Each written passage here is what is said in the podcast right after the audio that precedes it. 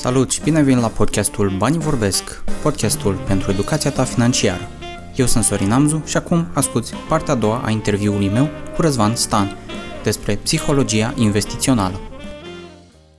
Cum arată portofoliul tău în acest moment? Există, există clar, să zicem, împărțit, nu știu, 10% lucruri speculative, 25% lucruri, între ghilimele, sigure? Ai, ai niște procente la modul ăsta? Uh, nu, nu, nu, nu aș putea zice în mare așa cam undeva la 60% e portofoliul e pe instrumente mai sigure și 40% să fie pe, pe instrumente din astea mai riscante. Dar uh, nu, nu l-am balansat acum de ceva timp. Și în instrumentele riscante intră criptomonedele și Forex-ul? Da, da, da. Criptomonede, Forex și instrumente derivate, tranzacții pe indici, în principal, cam astea trei sunt uh, cele care mă preocupă la nivel de day trading și faptul că stau în piață zi de zi și știu la orice orice preț are fiecare cotație care o urmăresc. Deci nici după ani de experiență și rezultate și bune și rele și diverse experiențe și lucruri de învățat, tot le clasifici Forex-ul ca ceva, să zicem, riscant sau ușor riscant sau ușor speculativ? Da, pe Forex-ul e încadrat ca instrument riscant, adică dacă nu știi ce faci, poți să-ți o iei foarte ușor. A doua frică? Uh, da, a doua frică e frica de a pierde bani. Și aici avem uh, decizii luate cu scopul clar de a evita o pierdere. Adică păstrăm deschise anumite pierzătoare, uh, anumite poziții pierzătoare pentru mult prea mult timp exact cum, am, cum ziceam că am pățit eu în decembrie, când speram că piața o să-și revină înapoi, doar, doar să nu închid pe minus și să nu pierd bani. Pentru că tot la Warren Buffett în biografie am citit și el zice așa, că dacă ai 100, să zicem, și pierzi jumate din 100, rămâi cu 50, deci ai făcut o pierdere de 50%. E dacă să ajungi înapoi pe 0 de unde ai plecat, tu va trebui să-ți dublezi banii și va trebui să ai un profit de 100%, ceea ce e mult mai greu să ai un profit de 100% după ce ai avut o pierdere de 50%. Doar ca să ajungi în același punct în care ai fost. E, și de la asta a venit frica mea de a, de a nu pierde bani și atunci uh, riscam și așteptam încât piața să-și revină, să treacă pe plus, dar uh, nu se întâmplă tot, tot timpul așa. Adică lecția poate cea mai importantă care mi-am luat de aici e să nu tranzacționez fără stop loss-uri. Pentru că la un moment, chiar dacă merge bine, la mine a mers șase luni, șapte luni, a mers foarte bine cu această, tranza- cu această strategie dar la un moment dat inevitabilul tot se produce. Tot ajungi să ai niște pierderi mari. Așa, și tot la... Dacă poți să povestești un pic pe scurt despre termenul de stop loss pentru cei care nu, nu tranzacționează. Da. Atunci când deschizi uh, o tranzacție, poți să setezi anumite, să zicem că deschizi o tranzacție la 100, da? Și tu te gândești că la 110 ar fi un preț bun la care ai vrea să vânzi acolo pui un ordin și ăla se numește take profit, adică îți iei profitul. Dar nu ai vrea să scadă acțiunea mai mult de 90 și atunci la 90 îi pui un ordin de stop loss. Asta înseamnă că în momentul în care acțiunea ta care ai cumpărat-o la 100 coboară la 90, ți se va vinde automat. Asta ca să-ți limiteze pierderile. Că poate ea nu se oprește la 90, se duce mai jos, la 60, la 50. Și atunci măcar știi că ai ieșit din piață când ea era 90. Exact, traducerea, da, take profit, ia profitul, stop loss oprește pierderea, sângerarea, între ghilimele. Exact, exact, exact. Partea asta de uh, uh frica de a pierde bani, cred că uh, marchează multe persoane și le tot, tot aceeași idee le blochează în a în, începe cu ceva și în cazul meu știu că a fost uh, cumva și am început uh, la nivel distractiv, să zicem, pe zona asta de criptomonede, primul, prima idee, prima frică era cu siguranță ok, să, să presupunem că încep cu o sumă de 100 de lei, poate sume uh, foarte mici, aș, aș zice, sau relativ mici, uh, dacă se întâmplă să-i, să-i pierd pe toți, ce se întâmplă mai departe? Cum pot să-mi argumentez mie, cum pot să mie, soției și așa mai departe. Am, mi-am asumat riscul, s-a întâmplat să fie într-o perioadă ok în zona de criptomonede, dar cu, cu siguranță aveam banii În același timp, dup- după câțiva ani m-am obișnuit cu ideea că există contexte, inclusiv ăsta, un context speculativ în care Uh, dacă eu sunt liniștit la nivel psihologic, mental, că banii ăia sunt pierduți, între ghilimele, sau s-au dus, uh, atunci eu din start nu mai sunt atât de emoțional uh, atașat de ei. Dacă se întâmplă să nu-i pierd, ar fi o bucurie plăcută.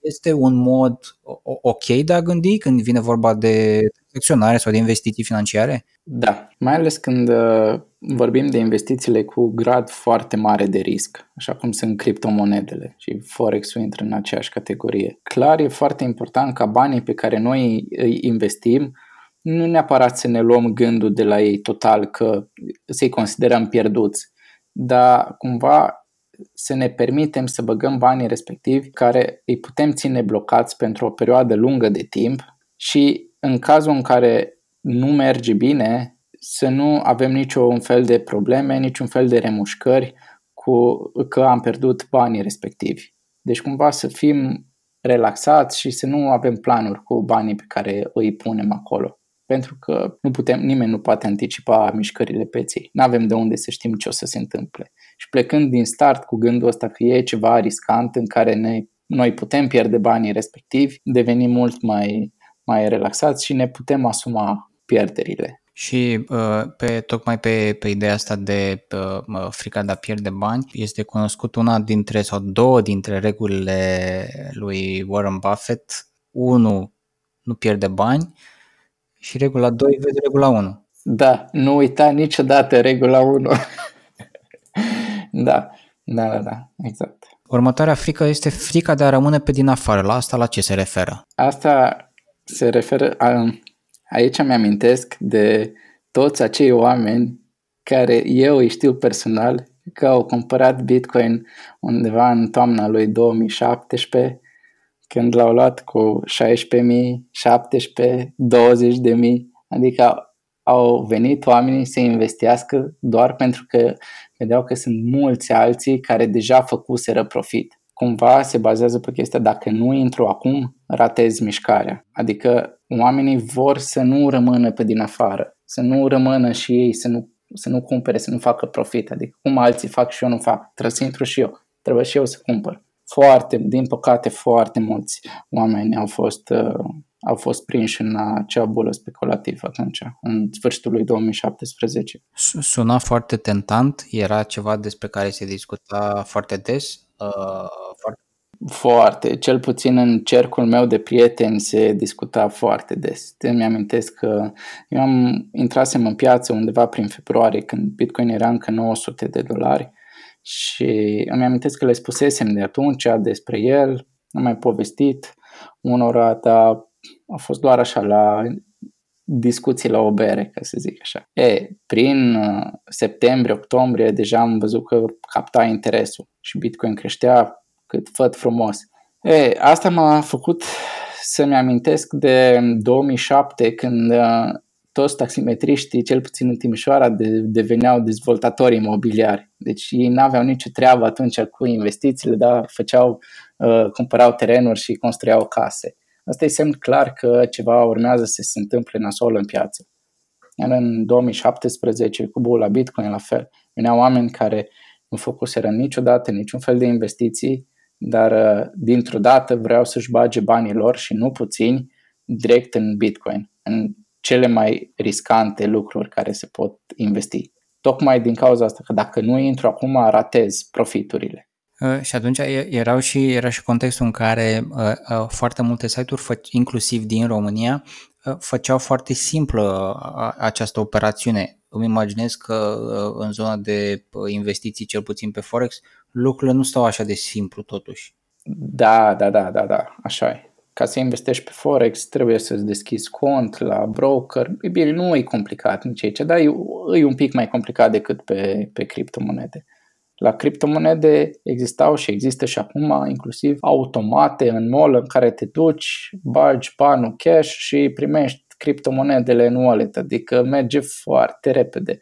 Plus mai e și piața de local bitcoins în care cumperi uh, criptomonede de la alte persoane care le dețin. Deci e simplu de cumpărat. Referitor la exemplul tău, sper că am reținut bine, era vorba de taximetriști în Timișoara care cumpărau terenuri? Da, bine, nu doar în Timișoara, am auzit povești în București la fel și peste tot. În 2007 toată lumea se făcea dezvoltator imobiliar, toată lumea construia case, cumpăra, vindea, era o întreagă frenezie, da, o întreagă nebunie cu imobiliarele atunci. Asta chiar înainte de a veni criza.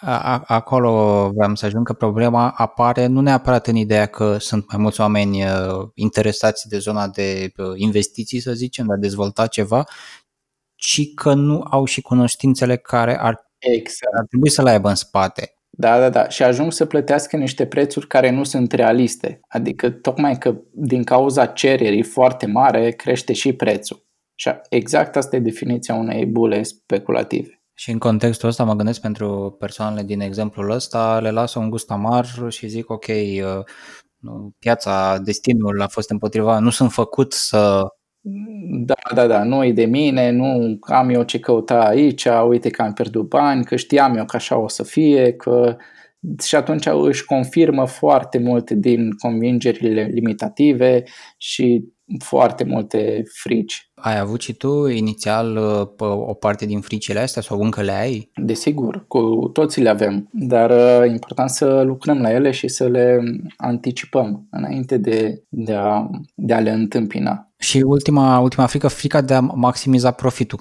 Asta uh, frica de a nu maximiza profitul. De ce să vând Bitcoinul la 20.000 când pot să-l vând la 30.000? Că nu mai bine aștept o Exact. Și mă îmbogățesc dintr-o dată. Nu mai bine mai aștept o țară și crește. Și pe urmă, cum a fost atunci, de la 20.000 a scăzut imediat. A, pe dacă nu l-am vândut la 20.000, cum să-l vând la 15.000 acum? Că doar n-am înnebunit. Știi? Și uh, chiar mă uitasem după aia pe grafic, în săptămâna următoare ajunsese din nou undeva în zona 17.000, deci și atunci stai să te gândești, ok, deci o coboră până la 15.000, dar uite, hai că hai, merge, iar e 17.000, sigur ajunge înapoi la 20 și de acolo încolo mă gândesc. E, și uite că acum după un an și ceva încă stăm cu el pe la 4.000, știi? Și pe principiu dacă nu l-am vândut la 20.000, cum să-l vând acum la 4.000? Cel puțin astea două, frica de a rămâne pe din afară și de a nu maximiza profitul, par a fi două extreme în care, între care jonglezi. Cum reușești cumva să faci ceva, să iei o acțiune? Păi ă, la frica de a nu maximiza profitul e foarte important încă din momentul în care noi deschidem o tranzacție sau facem o investiție să ne stabilim de la bun început care e acel profit pe care noi îl vrem să îl, ă, să îl luăm. Ce se întâmplă în cazul happy flow, adică dacă lucrurile merg exact așa cum anticipăm. Și dacă ne stabilim, de exemplu, că vrem 10% profit sau 100% profit sau cât ne stabilim noi de la bun început, e bine că în momentul în care am ajuns la acel profit, îl luăm, ieșim afară din piață și mai vedem noi pe urmă ce se mai întâmplă. Că e foarte ușor să fim luați de val și, de exemplu, chiar în cazul cu Bitcoin, că tot am vorbit de el atunci, a crescut exponențial și vânzând o asemenea creștere, zici că e clar că poate să mai duce. Nimeni nu știe cât de sus poate să meargă. Și atunci tot aștepți, aștepți să meargă în sus, dar nu poate să meargă la nesfârșit. Bine și în momentul în care se va întoarce înapoi. Și, practic, îmi place foarte mult ce ai spus acum. Aș vrea să punctăm un pic ideea de, ok, piața crește, scade, asta cumva nu putem să influențăm noi, în același timp probabil că piața nu este afectată de emoțiile noastre, dar ce putem controla și unde putem să luăm o, o acțiune într-adevăr este unde ne setăm noi niște, niște praguri de succes personale. Exact, exact.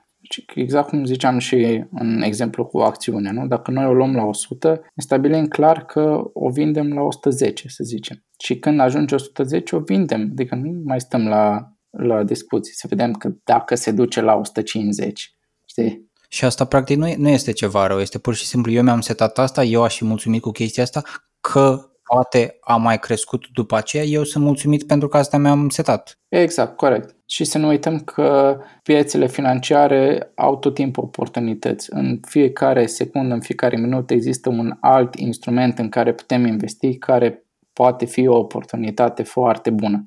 Adică, ok, s-a dus acțiunea asta mai sus și puteam face mai mult, dar hai să ne uităm la ce alte oportunități mai avem din momentul ăsta. Și, practic, a, astea fiind uh, patru frici uh, mari de bază, cum pot oamenii să depășească aceste frici? Cum l-ai depășit tu sau cum, cum faci management de astfel de frici și ce le recomanzi oamenilor când, când le întâlnesc? Pe mine m-a ajutat foarte mult să monitorizez gândurile și acțiunile într-un, într-un jurnal. Adică îmi scriam exact uh, ce, ce simt în legătură cu acea tranzacție, adică găseam o tranzacție care zicem că vreau să cumpăr într-un anumit moment, făceam analizele și uh, în momentul respectiv îmi dădeam seama că aș vrea să intru în piață și îmi scriam atunci acum acționez. Adică ce fac? Intru în piață, ok. Îmi setam după aia, cum ziceam, take profit și stop loss, care sunt acele nivele, ce se întâmplă în, în cazul fericit și ce se întâmplă și în cazul negativ. Și ce e important că încercam să mă analizez care sunt gândurile care le aveam în cazul în care începea tranzacția să intre pe minus.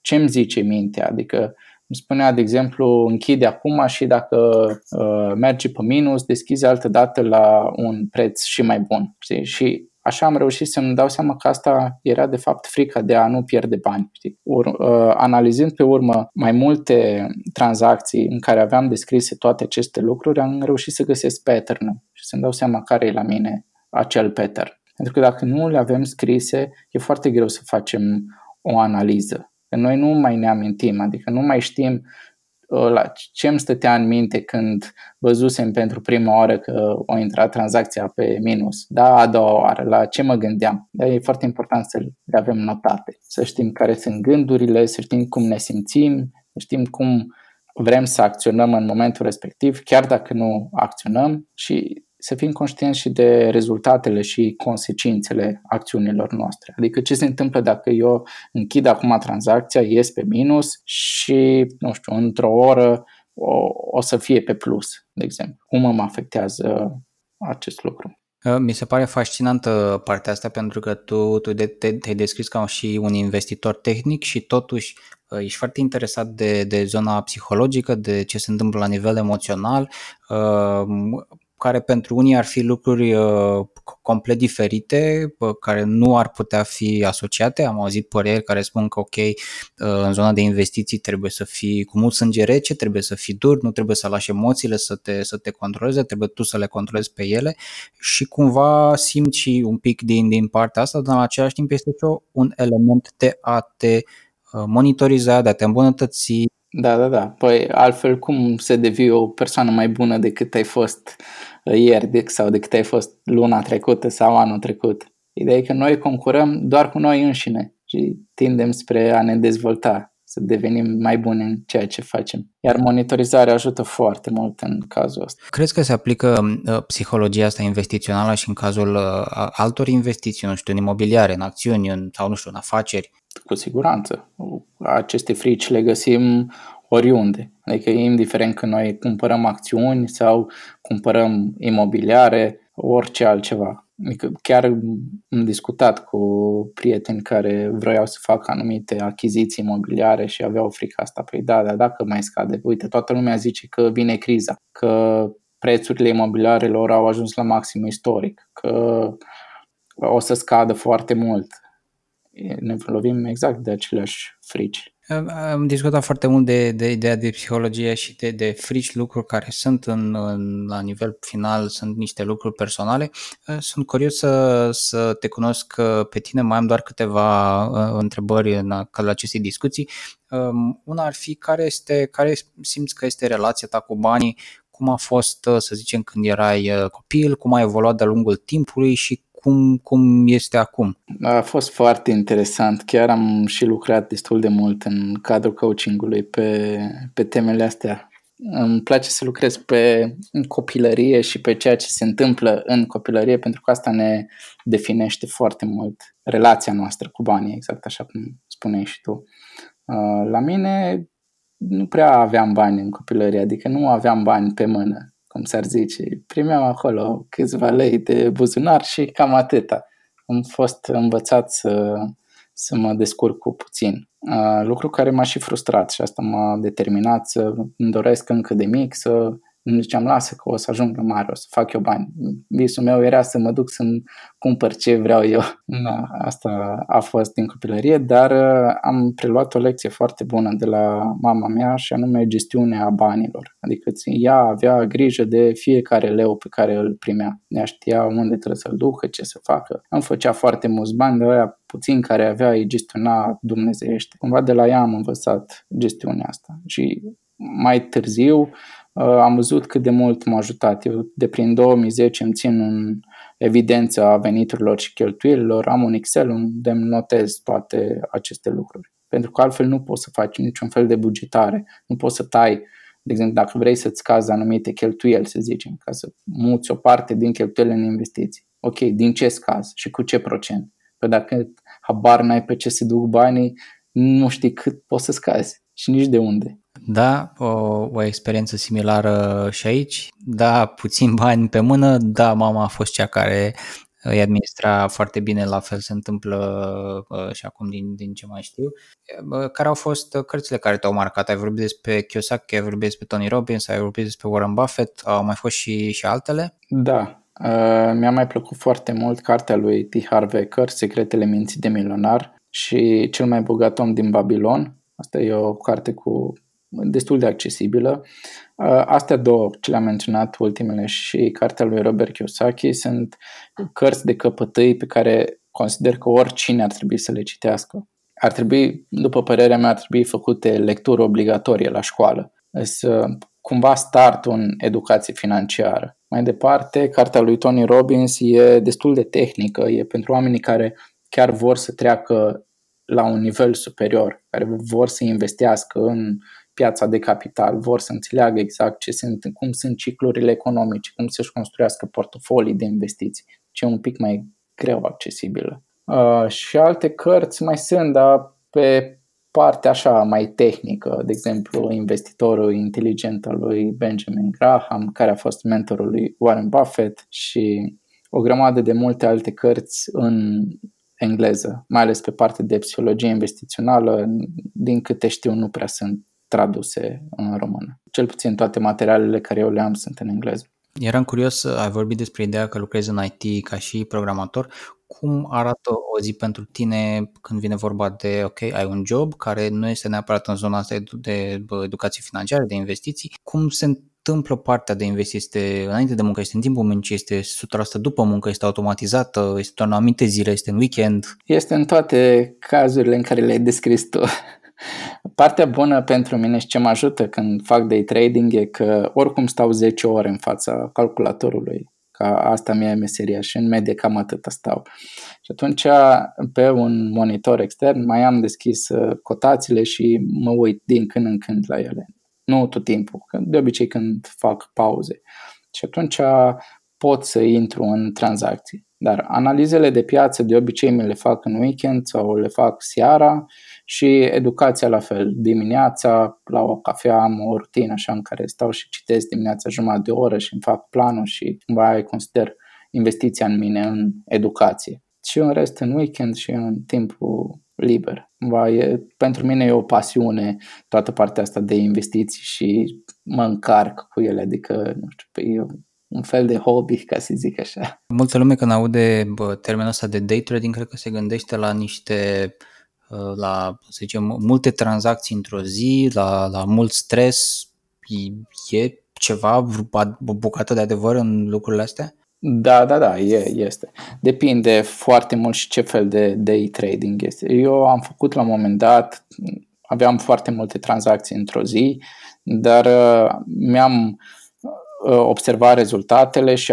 mai nou îmi deschid tranzacții și le las poate câteva zile, o săptămână, deschise două săptămâni, depinde cum, cum merge piața și atunci încerc să nu mai fac chiar așa de multe. Mai stau și urmăresc anumite știri când știu că trebuie să apară ceva rapoarte de prin uh, SUA sau deci ceva conferințe de presă în Parlamentul European și știu că vor afecta anumite cotații. Atunci stau atent și poate fac uh, mici tranzacții. Dar în rest e ok dacă urmăresc piața la, o dată la câteva ore. Deci cumva nu trebuie să stau cu nasul toată ziua acolo. În regulă, Răzvan, uh, avem uh, ultima întrebare. Îți mulțumesc din nou că ai acceptat invitația noastră și ai fost foarte amabil, ne-ai dat informații despre un subiect despre care eu am aflat prima dată astăzi, nu știam că există, dar mi se pare extraordinar. Mă bucur că există domeniul ăsta și că te ocupi activ să, să promovezi acest concept.